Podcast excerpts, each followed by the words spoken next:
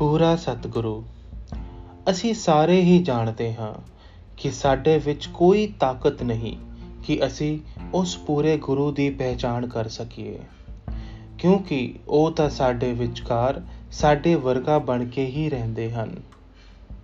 ਸਾਡੇ ਵਰਗੇ ਦਿਸਦੇ ਹਨ ਤੇ ਸਾਡੇ ਵਰਗੇ ਹੀ ਉਹਨਾਂ ਦੀ ਰਹਿਣੀ ਬਹਿਣੀ ਹੁੰਦੀ ਹੈ। ਪਰ ਮਨੁੱਖੇ ਦੇ ਰੂਪ ਵਿੱਚ ਹੁੰਦੇ ਹੋਏ ਵੀ ਉਹ ਹਰ ਵੇਲੇ ਪਰਮਾਤਮਾ ਵਿੱਚ ਸਮਾਏ ਹੁੰਦੇ ਹਨ। ਸਤਗੁਰਾਂ ਦੇ ਅੰਦਰ ਹੀ ਕੁੱਲ ਮਾਲਕ ਜਾਂ ਅਨਹਦ ਸ਼ਬਦ ਨਿਵਾਸ ਕਰਦਾ ਹੈ। ਉਹ ਆਪ ਹੀ ਦੇਦਾਰੀ ਸ਼ਬਦ ਹੁੰਦੇ ਹਨ।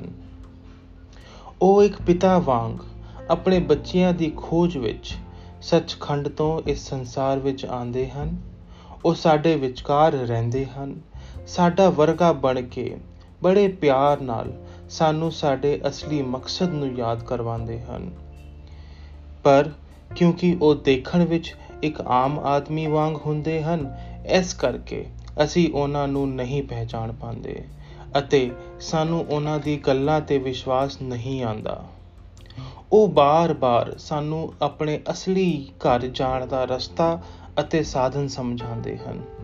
ਉਹ ਸਾਨੂੰ ਆਪਣੇ ਨਾਲ ਲੈ ਜਾ ਕੇ ਸਾਨੂੰ ਦਿਖਾਣਾ ਚਾਹੁੰਦੇ ਹਨ ਕਿ ਅਸੀਂ ਕਿਸ ਮਲਕੀਅਤ ਦੇ ਮਾਲਕ ਹਾਂ ਤੇ ਸਾਡਾ ਅਸਲ ਘਰ ਕਿਹੜਾ ਹੈ।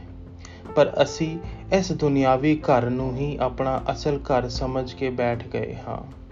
ਜੇ ਅਸੀਂ ਵੀ ਆਪਣੇ ਮਾਲਕ ਦੇ ਕਹਿਣ ਦੇ ਮੁਤਾਬਕ ਉਸ ਦਾ ਹੱਥ ਪਕੜ ਕੇ ਰੋਜ਼-ਰੋਜ਼ ਭਜਨ ਸਿਮਰਨ ਕਰਕੇ ਆਪਣਾ ਰੂਹਾਨੀ ਸਫ਼ਰ ਤੈਅ ਕਰੀਏ ਤੇ ਉਹ ਪੂਰਾ ਸਤਿਗੁਰੂ ਵੀ ਸਾਡੀ ਮਦਦ ਜ਼ਰੂਰ ਕਰੇਗਾ। ਤੇ ਸਾਨੂੰ ਆਪਣੇ ਆਪ ਹੀ ਉਸ ਗੁਰੂ ਦੇ ਪੂਰੇ ਹੋਣ ਦਾ ਅਹਿਸਾਸ ਹੋ ਜਾਵੇਗਾ।